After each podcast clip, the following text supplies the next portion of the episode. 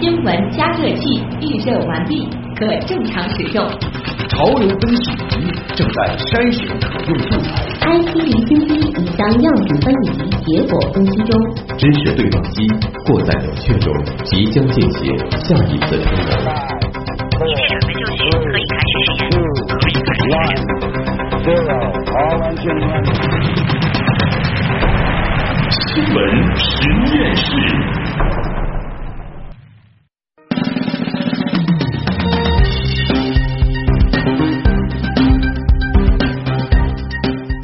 资讯背后有内涵，新闻里面找知识。欢迎大家来到有可能是最长知识的广播新闻节目《新闻实验室》。各位好，我是旭东。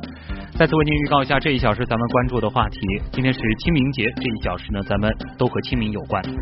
您知道清明节的习俗具体有哪些讲究吗？为什么清明节它不是一个固定的日子？你对青团的口味创新又是否支持和买账呢？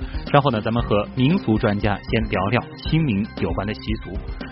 网上热传清明遮毒过蛇，说清明前后的甘蔗它吃不得，那是真是假呢？红心甘蔗它一定有毒吗？清明前后还有哪些食物咱们需要特别的注意呢？清明专家为您把脉清明饮食。清明节扫墓是一项重要的活动，可是你有没有想过，我们为什么需要扫墓这样一个特定的行为来寄托哀思呢？又为什么要在清明这一天大家一起去扫墓？面对亲人离世，咱们要如何走出伤痛？面对死亡的恐惧，我们又该如何认识生命的意义？稍后的读心方程式呢，我们将一起来探讨扫墓的心理学意义。好，欢迎今天晚上陪伴大家的实验助理叶星辰。哎，大家晚上好。那也欢迎大家在收听节目的同时下载新闻加 APP，在阿基米德关注新闻实验室，也可以在蜻蜓 FM 新闻实验室的专区，或者是喜马拉雅东广新闻台专区找到新闻实验室专辑点播收听。新闻实验室的会员积分计划还在继续，参与互动就有机会获得各种惊喜福利。嗯，谢谢星辰。那么今天晚上咱们就清明时节话清明。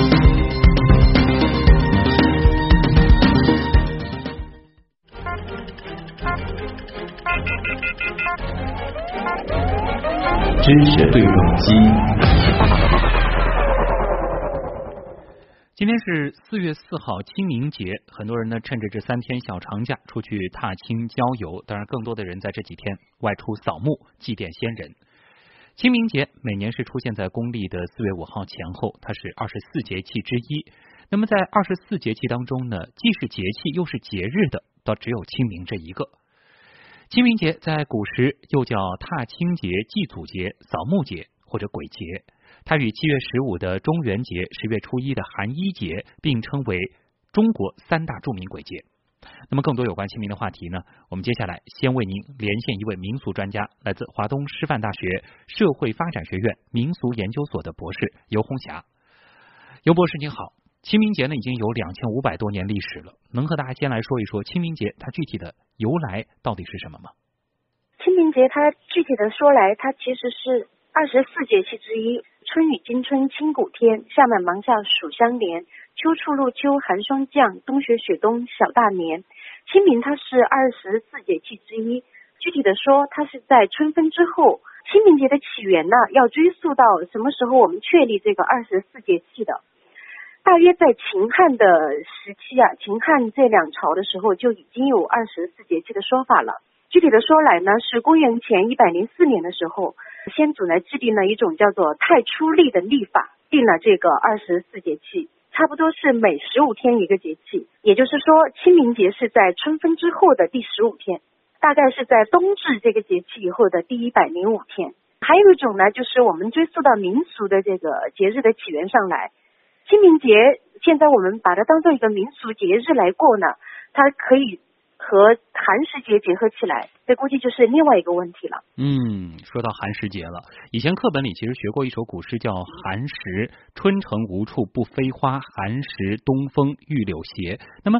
寒食和清明之间，它到底是什么关联呢？寒食节也是我们中国一个很古老的节日。具体的说来，它是起源于我们这个春秋时期的一个很著名的君王，一个诸侯王，叫做晋文公。晋文公在呃继承王位之前呢，是由于宫廷政变啊，长期流亡在外。那么他呢有一个非常忠心的臣子，有一个叫介子推的，在他饿得不行的时候呢，曾经把腿上的肉割给他吃。呃渡过了难关。那么在他即位之后，论功行赏的时候，恰恰忘了这个介子推，所以介子推呢，后来就躲到了现在我们这个山西的介休县的绵山上。晋文公经过大家的提醒啊，想起了这位介子推，应该要好好的进行奖赏。于是呢，就来到了这个绵山下，想要放火烧山来逼他出来。谁知道呢？介子推就临到死都没有出来。后来呢，晋文公为了纪念介子推，于是呢，就有了这个寒食节，就是禁烟火的习俗。恰恰这个寒食节呢，正好是在清明节的前三天，也就是说四月二号左右。那么古人呢，就把这两个节日呢，呃，就结合在一起。正好呢，这个季节呢，又是柳絮飘飞的时节，也是万物复苏。花红柳绿的时节，于是呢，这两个节日就结合起来了，于是就有了今天的一些习俗。因此呢，我们民间有一句话，还有古诗当中也有描述，叫做“未到清明先禁火”，就是清明之前呢是先有寒食节的。但是呢，因为这两个节日的时间离得非常的近，于是呢，后面就久而久之把两个节日合到一起来过了。嗯，原来是这样啊。那刚才咱们呢，其实说到了说中原还有。十月初一以及清明是三大鬼节，但大家可能会想到，在冬至这一天，其实也有扫墓祭祖的习俗。很多人还说这个什么冬至夜不出门之类的。那为什么冬至它不是古时的鬼节呢？嗯，这个说法呢，我觉得可以通过两个角度来进行解释。第一个角度就是通过我们古人的一些文献哈，比如说清朝有一位学者叫顾禄，顾呢就是顾客的顾，禄就是福禄寿喜的禄。顾禄呢写过一个呃很著名的文献叫《清家录》。《清家录》里面明确的有记录，就是呢，把清明节、七月半和十月朝明确的称为鬼节，这是一个呃定性了啊。十月朝就是您说的十月初一，而另外三个节日呢，就是叫端午，还有就是冬至，以及呢连夜，这三大节日称为人节，一个鬼一个人。而且我们这个文化这一块呢，喜欢用这个二元对立。哎，有鬼呢，当然有人了，是吧？不能所有的节日，凡是祭祀的节日都叫鬼节，对吧？因为我们像端午，其实也有祭祀，嗯，比如说祭祀屈原，呃，祭祀伍子胥，祭祀曹娥，但是呢，它也不叫鬼节，啊，这在这个文献当中呢，是把它列为人节。还比方说年啊，过年，我们中国不少的地方也有祭祀，祭祀祖先啊，祭祀一些前辈啊，也有这样的习俗，但是也不会称为鬼节。另外一个角度来说呢，冬至呢，其实。它也是我们说的二十四节气之一。比如说，我们刚才说到的那个二十四节气呢，有一个顺口溜，对吧？最后一句叫做“冬雪雪冬小大寒”。第一个冬是立冬，第二个冬就是冬至。于是呢，冬至它其实也是一个节气的概念。那么我们民间有很多是把它当节日在过的，当然有祭祖啊，有祭祀的这么一些习俗活动。但是呢，最主要的还是一种。遵循它的自然规律和年节的一个呃顺应它的一个节俗规律。有一句话叫“冬至阳生春又来”，因为度过了冬至，就意味着呃我们慢慢天气要回暖了，我们更多的是一种喜悦，一种欣喜。于是呢，凸显它有人情味的一面。好，那也感谢来自华东师范大学社会发展学院民俗研究所的博士尤红霞给我们带来的这方面的介绍。哎，一些细心的公众可能会发现啊，二零一四年、二零一五年的清明呢，它都是四月五号，而二零一六年和二零一七年的清明却是在四月四号，这又是怎么回事呢？这里呢也给大家来科普一下，当然每次讲历法的科普，可能很多朋友都听得会头有点晕。咱们简单的来说一下，那就是我国的农历呢有二十四个节气，它是以太阳在黄道上每运行十五度定为一个节气或中气。那么每个节气呢，它其实都有一个特定的时刻，而在公历当中呢，并不固定在某一日期。那么一个回归年，实际它的长度是三百六十五点二四二二天。历法上一年的长度呢，则为三百六十五天，所以每年就会多出零点二四多天。节气的特定时刻呢，它也会每年顺延那么零点二四多天。如此一来呢，累计四年之后，激进一天。为了修正它呢，公历的历法当中就有了闰年这样一个制度，所以每四年出了一个二月二十九号。当然，它还有更复杂的闰法，这里就不展开了啊。节气时刻的顺延，有时呢就会使得某节气的时刻越过午夜，或者是隔了一天，多了一天的闰年，也就会使得节气的时间忽然发生改变。当然了，不管如何变动，节气日期的差异呢，它只会在三天之内。清明在公历当中的日期会在四月四号、四月五号和四月六号这三个日子当中变动。那么一项统计结果就显示了，公元一九零一年到一九四三年清明日期呢是四月五号或六号；一九四四年到一九七五年，它全都是四月五号；一九七六年到二零零零年当中，当二月有二十九号的闰年清明，就在四月四号；其他年份呢都是在五号。而从二零零八年开始之后的二十年当中，凡逢闰年以及啊这个下一年的清明，它都是四月四号。今年是闰年，所以清明的日期就落在了四月四号。其实最简单办法还是看一看每年的日历啊，一定不会搞错。好了，那么跟立法相关的事儿就先说到这儿。其实，在清明节前后，大家都要出门祭扫。那么除了踏青扫墓之外，还有哪些风俗，它曾经在民间也很盛行，但如今可能随着时间的推移慢慢消失了呢？接下来呢，来到我们节目当中的是民间文艺家协会副主席、花季王小毛之父葛明明葛老师，我们和他一起来聊一聊清明节那些曾经的习俗。葛老师你好。哎，旭东你好，嗯，你好啊。那我们都知道，这个清明节呢，踏青扫墓那是肯定要的。除此之外，还有哪些呃挺常见的，或者说现在我们可能已经不太知道的习俗呢？啊，是的，这个除了扫墓踏青之外呢，其实在中国古代啊，还有很多其他的一些清明的习俗。呃，比如说从唐代开始啊。就有一个习俗叫清明戴柳，就是把那个柳条啊啊圈起来，就戴在那个头上。呃，不是我们看到电影里面那个解放军啊、八路军啊，那个那个埋伏的时候，不是头上都戴着那些 树枝那个编的那个，那就就就那个在基本上就那个样子。戴也是这样，一个花环一样的戴在头上。对对对对对对对，据说这样一戴呢，就可以那个呃防止虫害呀。啊，防止那个这个瘟疫啊等等这样一种意识在里面。嗯，那个是，而且那个唐代开始就是唐高宗把这个习俗推广开来的。他每到清明时节呢，就要把那个柳条的圈赏赐给他的那个手下的大臣。哦，啊，那么这个习俗呢，就流传了一千。多年，一直保留在后来我们上海的习俗中一直有的。嗯，所以在上海的。户宴里面有这样一句话，叫“清明不带柳，来生变黄狗”，来生要要变狗的。哟，那还得带起来啊！对对对，那个而且呢，另外呢，妇女还有另外一种戴法，就是那个杨柳条枝啊，把它编织成球状，嗯，戴在那个鬓角间，就像现在人家女的戴耳环这样的，很大一个耳环啊！哎，巨漂亮。它用一种祈求吉祥这样一种意思，而且呢，很有时令感的一种装饰，所以很美啊，很美。所以在上海的竹枝词里面就有这样一首竹枝词，嗯，叫“英明一霎又今朝，听得沿街卖柳条”，就说明那个时候柳条是要卖的，啊，你要花钱去卖的，买的。相约比邻诸姐妹，一枝。斜插彩云翘，一只斜插在云这个云这个这个云冰之间，哎，非常漂亮。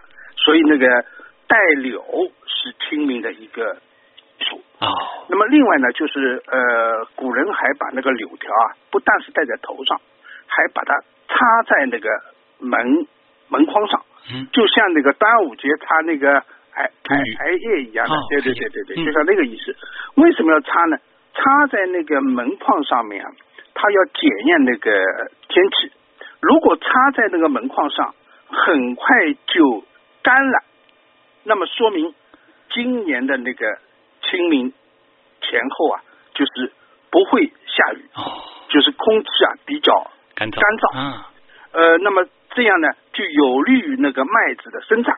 那个时候就要施肥了。嗯啊，如果说那个柳条插在门框上，长久的，比如好几天、三四天、四五天，它都不不枯焦，那么说明呃，今年这个季节令啊，这个气候就比较潮湿啊，那么可能呢会不利于农作物的生长。那么这是一个农农家的一种风俗，嗯啊，农家风俗。另外呢，这个柳条还有派其他的用场，就是在清明节啊，人呃，这个不是大家要祭祖嘛，是吧？祭祖呢，把那个会剩下很多那种蒸糕啊、饼啊、团子啊，嗯，用柳条把这些食物把它串起来。哦，串起来以后呢，挂在那个家里，挂在那里家里以后就不是就风干了嘛。嗯，这个用柳条把它挂起来的那些食物，它不会变质。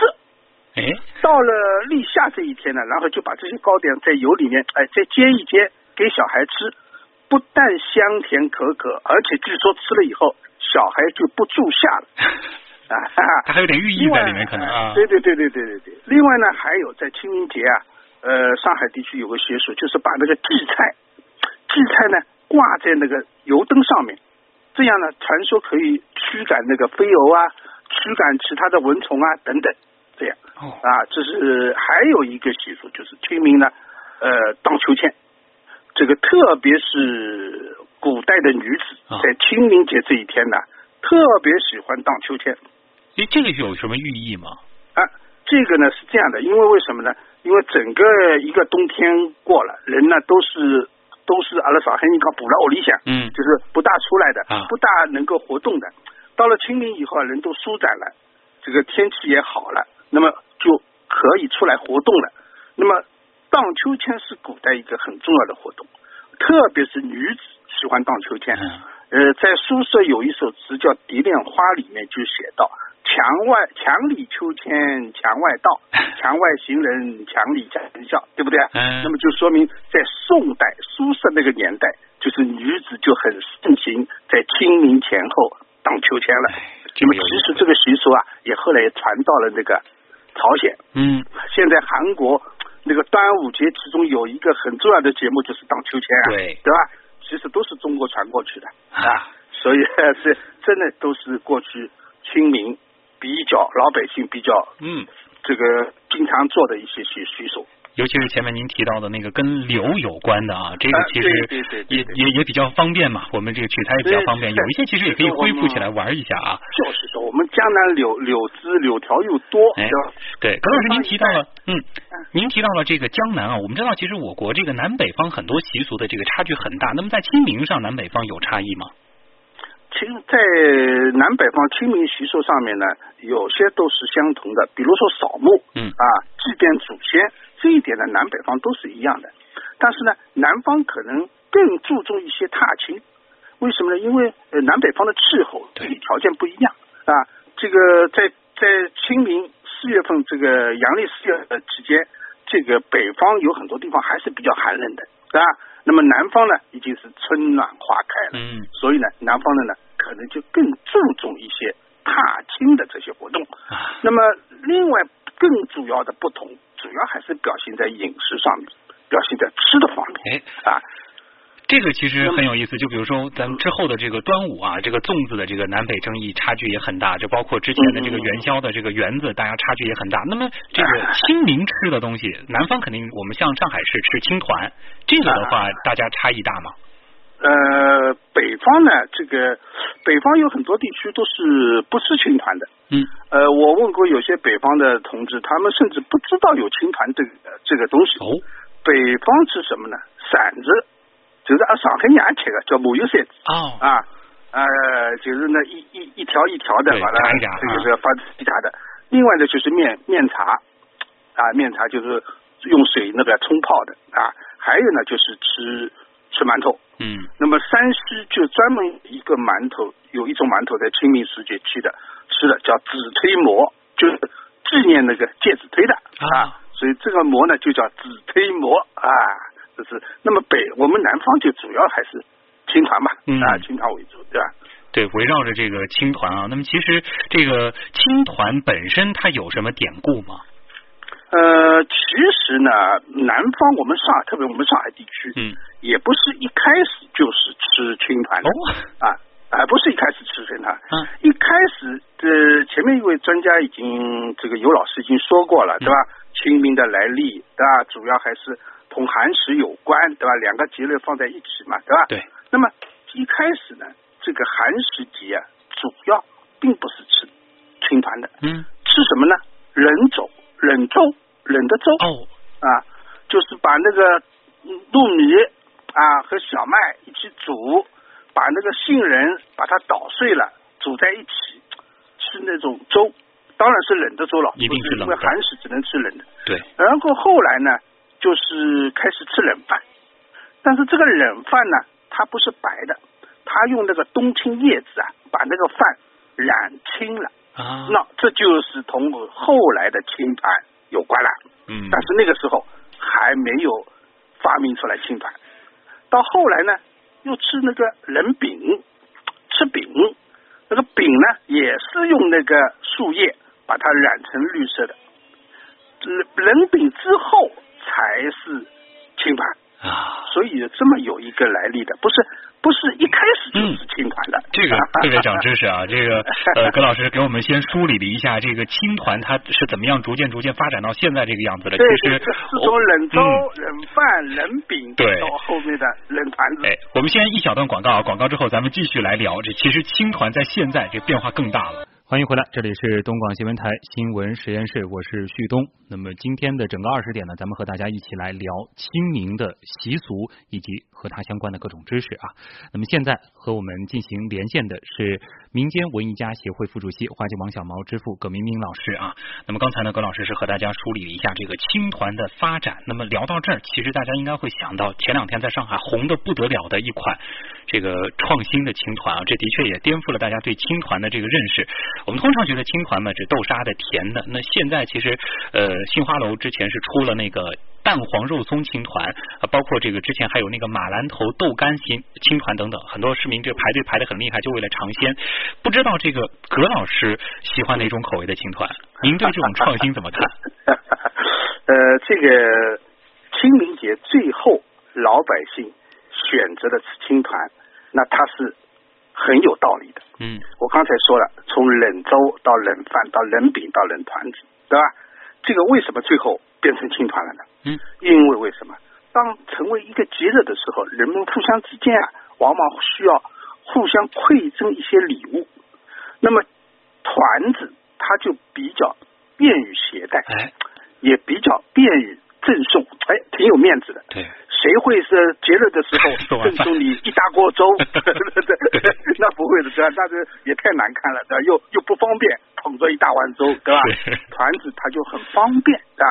嗯于是呢，它就流行了，它就成为一种习俗，开始保留下来了。嗯啊，那么保留下来，它所有的民间节日的那些饮食，它的所有的创新，都是在物质条件许可的情况下的一种创新。那为什么后来会有豆沙的青团？嗯，一开始的古代的青团是没有限制的，就是实心的，里面没没没馅的，放这个太啊奢侈了。那个那个豆沙里面有馅的有馅的青青团，那是后来的。嗯，就是人们的物质条件丰富了，有很多的副产品，有很多的馅可以放进去了。嗯大家就觉得，哎，这个豆沙放进去蛮好的。对有道理啊啊，比比实心的要好吃。嗯，它必必定是在物质许可的条件下的一种追求啊。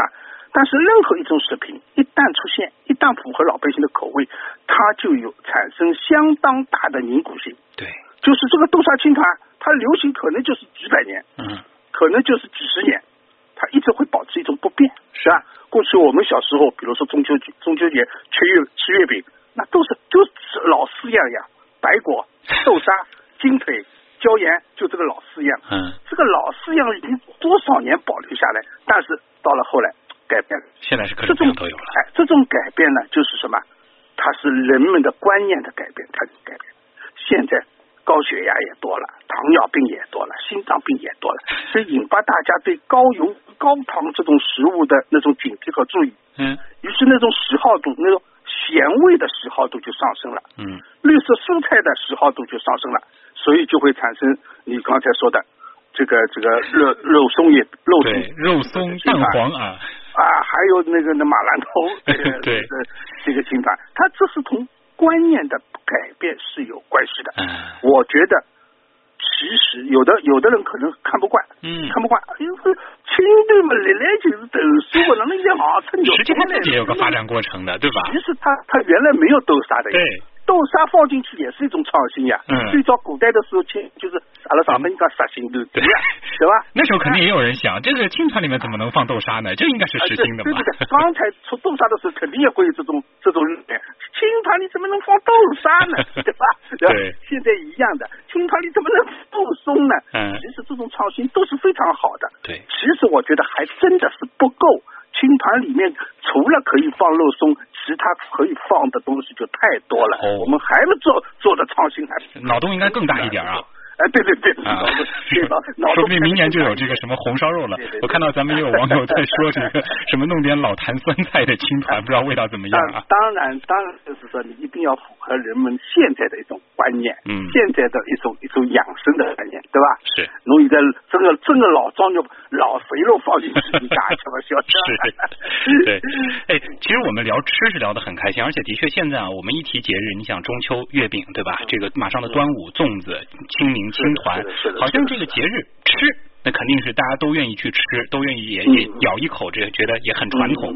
但是很多其实您提到的很多其他的习俗已经渐渐消失了，这个问题您怎么看呢？就是吃呢，它永远是民间节庆当中一个不可或缺的一个重头戏，这是肯定的。没有一个节庆是没有吃的。刚才你已经说了，是吧？中秋嘛，月饼啊；立夏嘛，吃蛋呐；端午嘛，粽子啊。对吧？元宵嘛，吃汤团呐，它每一个节庆都有吃的。但是另外一个非常重要的节庆，节庆很重要的重头戏就是玩。嗯，一个吃，一个玩。它任何一个节日玩是非常重要的。春节过去的放鞭炮啊，写春联呐，对啊，唱社戏啊，对吧？都是玩，对吧？元宵赏灯，对吧？嗯，立春鞭打春牛，劝耕啊，立夏称称迎。我们小时候都要到秤上去称一称自己，对吧？